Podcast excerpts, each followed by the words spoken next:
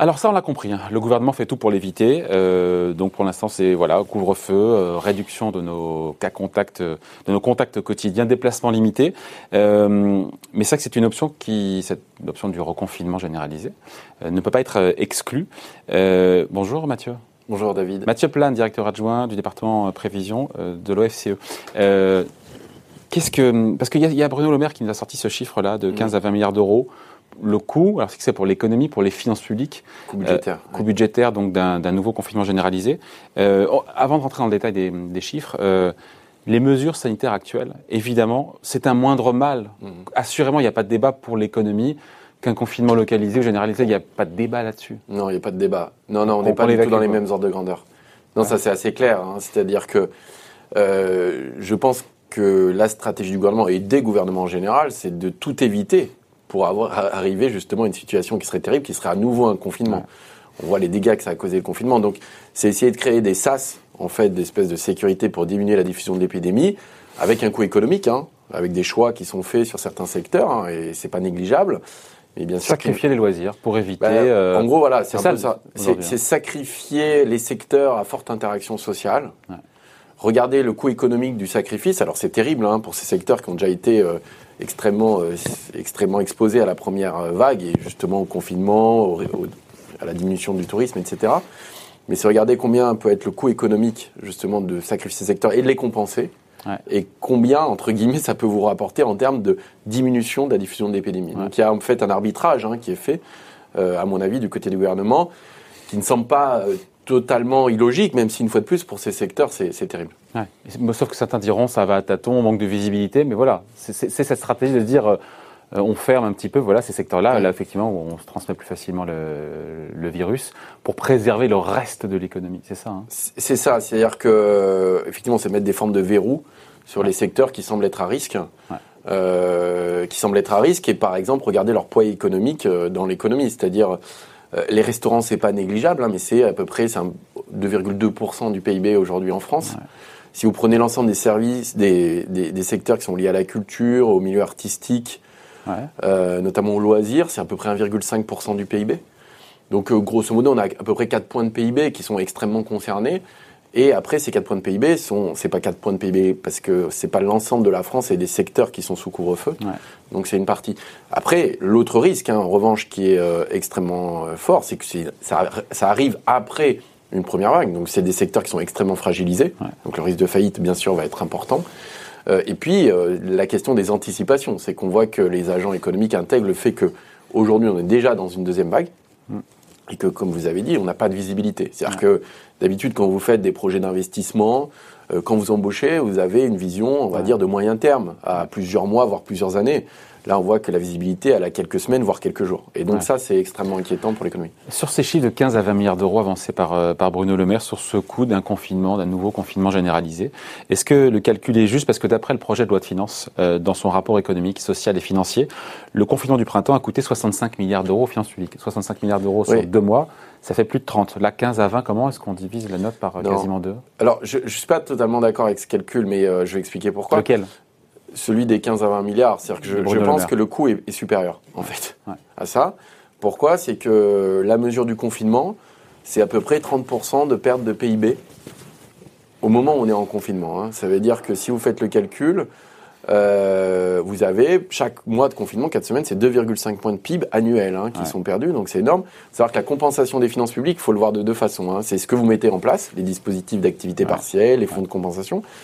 Et euh, de l'autre côté, euh, vous, vous perdez aussi toutes les recettes fiscales qui sont liées au fait que les gens consomment moins, il faut, le, il faut le cumuler. Il faut le cumuler. Donc il faut le cumuler. C'est-à-dire qu'il y a ce qu'on appelle les stabilisateurs automatiques et ce que vous allez mettre dans la machine. Quoi. Et donc au final, la, note est beaucoup plus salée. C'est-à-dire que sur un mois de confinement, nous, les calculs qu'on faisait, c'était qu'on perdait 2 milliards d'activités par, jour. Par jour. Par jour. Donc, sur 4 semaines, ça vous fait 60 milliards. Les finances publiques compensent à peu près 55% du choc. Donc vous êtes plutôt à 30 milliards en fait. Hein. donc quand il dit 15-20, il 15, 15 c'est ce que vous mettez sur la table. Vous ne prenez pas en compte, à mon avis, les pertes et les, pertes de ah. rentrée fiscale, notamment liées à la TVA. Donc c'est le coût pour les finances publiques, les 15 à 20 milliards. 15 à 20 milliards de ce que vous injectez en termes d'activité partielle. C'est pas le coût pour l'économie. C'est pas le coût budgétaire global. C'est-à-dire qu'on voit bien que c'est pas quand vous dit quand on dit le déficit public va passer de 3 à 10 de déficit, c'est pas juste les 60 milliards les 60 milliards représentent que 3 points de PIB en réalité. Donc vous avez, dans le 3 à 10, vous avez 3 points de PIB qui sont liés à ce que vous mettez sur la table pour et les sauver l'économie. Et l'effondrement euh, des assiettes fiscales en fait. et sur le reconfinement dans les zones euh, concernées par le couvre-feu, là, le ministre de l'économie parle de 5 milliards d'euros par mois. Donc euh, confiné à l'Île-de-France, enfin, si on devait reprendre l'Île-de-France plus les 8 métropoles concernées par le couvre-feu. Si on passait à l'étape d'après, à l'étape suivante, à savoir reconfinement localisé. Voilà, le, le, là on parle de coût budgétaire alors qu'il faudrait parler de coût économique. Moi je pense que c'est en termes de perte d'activité. Euh, Qui est double. Si l'État prend bah, la Bien sûr, voilà, vous avez compris le calcul, c'est à peu près ça. Euh, donc ça veut dire que si on a 60 milliards sur 4 semaines à peu près, enfin sur un mois de perte d'activité, ça voudrait dire que s'il y a un tiers de l'activité qui est concernée en France, vous arrivez à à peu près... Un tiers parce qu'on estime que c'est... Voilà, alors que en termes de population, mais je pense qu'en termes d'activité, c'est supérieur. Évidemment. Donc j'ai pas fait le calcul. Et à mon avis, on est plutôt entre 20 et 30 milliards de pertes d'activité. Et donc le coût pour les finances publiques, c'est à peu près la moitié de ça. Quoi. Ouais. Euh, Bruno Le Maire qui nous dit qu'un reconfinement euh, généralisé serait insupportable psychologiquement. On va pas entrer dans le débat, voilà, mhm. mais on, l'entend évidemment. Et aussi pour nos finances publiques. Est-ce qu'il a raison? Est-ce qu'on peut se permettre ou pas? Puisque la Banque Centrale Européenne euh, fait tourner la planche à billets, pour, être, le, très bien continuer un peu plus. Le, le problème, c'est qu'on a on voit la partie émergée de l'iceberg, on ne voit pas la partie immergée. C'est-à-dire que euh, on voit les dégâts qu'a causé le confinement. On voit que pour le moment, euh, les États, les banques centrales ont joué le rôle de pompier, hein, quand même, pour amortir le choc au maximum. Euh, mais là, on risque d'atteindre un peu les, limites. C'est-à-dire qu'on voit que les pertes sont quand même extrêmement élevées. Hein. on est à plus de 120, 130 milliards de pertes sur l'année, plus à peu près 60 milliards du côté des entreprises. Et donc, un nouveau confinement, euh, ferait que énormément de secteurs et d'entreprises ne pourraient pas se relever, même si vous mettez en place des fonds de compensation, etc., de l'activité partielle. Il reste des coûts fixes, euh, notamment pour ces secteurs-là. On parle bien sûr de la question des loyers. Mais il y a aussi euh, tout les, enfin, les immobilisations, hein, les machines, les équipements, les matériels de transport qui ne sont pas compensés. Et donc là, la deuxième vague ferait que, bon, là, on voit que déjà, ça va être extrêmement compliqué, mais un confinement fait que les risques de faillite seraient très, très élevés. Et donc, qu'est-ce que peut faire l'État? Face à ça. Alors on remettrait des prêts garantis, etc. Mais à un moment, il va falloir rembourser. Et donc euh, la question, c'est que euh, déjà la situation va être très très complexe au regard de, la trajectoire actuelle, mais un confinement, effectivement, cette deuxième lame serait terrible. Euh, il faut tout faire pour l'éviter. Après, le FMI a émis un point de vue un petit peu dissonant, en disant tiens finalement. entre la distanciation sociale pendant de longs mois mm. ou un confinement généralisé mais limité dans le temps, eh ben, euh, l'option la, la, moins coûteuse économiquement n'est peut-être pas celle qu'on croit. Quand on écoute le FMI. Ouais, c'est alors en théorie. Oui, oui, oui, non, mais c'est en théorie. Euh, c'est pas inintéressant. Hein, c'est pas inintéressant. D'un côté, oui, il y a le confinement généralisé, ça dure euh, quelques semaines, je sais pas, et puis voilà, puis après on passe pas à autre chose, mais en tout cas voilà. Ou alors effectivement se dire qu'on doit euh, eh ben, tourner au ralenti pendant des mois, des trimestres, des années. Est-ce que le coût économique oui, est pas alors est-ce qu'on est insupportable? Oui, oui. Alors, c'est des, il y a un ratio coût-bénéfice à évaluer. Hein. Le, problème, c'est vraiment connaître les bénéfices sur la diffusion de l'épidémie. C'est-à-dire que le coût économique, on le connaît à peu près. On va dire, on arrive à peu près à le maîtriser.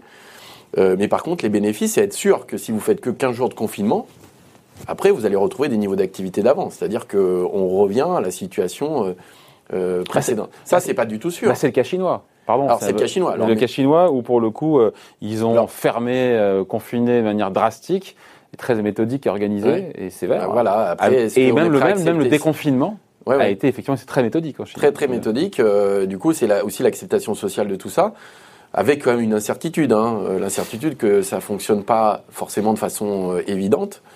et qu'il y a un calcul intertemporel à faire, hein, qui est pas évident, et qui joue beaucoup sur la question des libertés publiques. On voit déjà le couvre-feu pose un certain nombre de problèmes.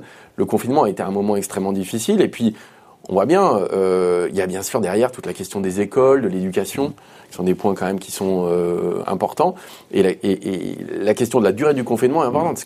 Est-ce que c'est 15 jours, un mois, deux mois, trois mois? Euh, C'est essentiel de savoir ça. Là, pour le moment, en gros, les, différents États essayent de gérer un peu la crise en mettant certaines contraintes qui sont autour de nos loisirs ou nos mm. regroupements euh, familiaux ou avec des amis, enfin toute notre sphère sociale. Sauf qu'on est à 2000 euh, patients en lit de réanimation, en tout cas pas très loin aujourd'hui. Euh, qu'est-ce qui se passe encore une fois si le couvre-feu ne fonctionne pas bah. L'arme atomique, pardon, j'aime pas le dire comme ça, mais c'est le nouveau confinement. Bien sûr. On a les, enfin encore une fois, je la repose la question. On n'a vraiment pas les moyens de se payer, mais s'il n'y a pas le choix. Mais s'il n'y a pas le choix, bien sûr qu'on a, enfin les moyens, on les trouve de toute bah façon quand vous êtes sous contrainte, c'est-à-dire qu'effectivement la BCE va permettre les refinancements des États. Mais euh, la question, elle est l'accumulation de dettes, la dette privée, parce que les entreprises vont devoir faire des PGE de toute façon. Dans ce cas-là, enfin, c'est une situation qui serait difficile, accumuler des PGE, et donc remboursement, remboursement de cette dette privée, et la dette publique, qui augmente à chaque fois que le confinement baisse, que l'activité mmh. chute et qu'il faut mettre des dispositifs en place. Donc, le, effectivement, c'est l'arme ultime, euh, mmh. le confinement, face à une situation qui est totalement non maîtrisée. On va dire que là, la situation dérive, mais il y a quand même un peu plus de maîtrise euh, dans la gestion. Et donc, on va mettre des espèces de petits paliers, euh, des verrous progressifs. Et donc, peut-être, ça sera euh, d'abord, c'est pour le moment un tiers de la population qui est concernée. Peut-être que ça va s'étendre à, plus de population. Et puis après, c'est est-ce que le couvre-feu, il est 21h, 20h, 17h Alors, c'est très embêtant. Hein. on voit que ça joue beaucoup sur notre vie économique, vie sociale. et que je dirais presque plus que le poids économique, c'est presque un poids sur le bien-être euh, des individus. Aujourd'hui, c'est la vie sociale, en fait, et pour beaucoup qui est. Et l'acceptabilité de ces mesures. Et l'acceptabilité, on est dans une démocratie aussi. Et donc l'acceptabilité est un point important.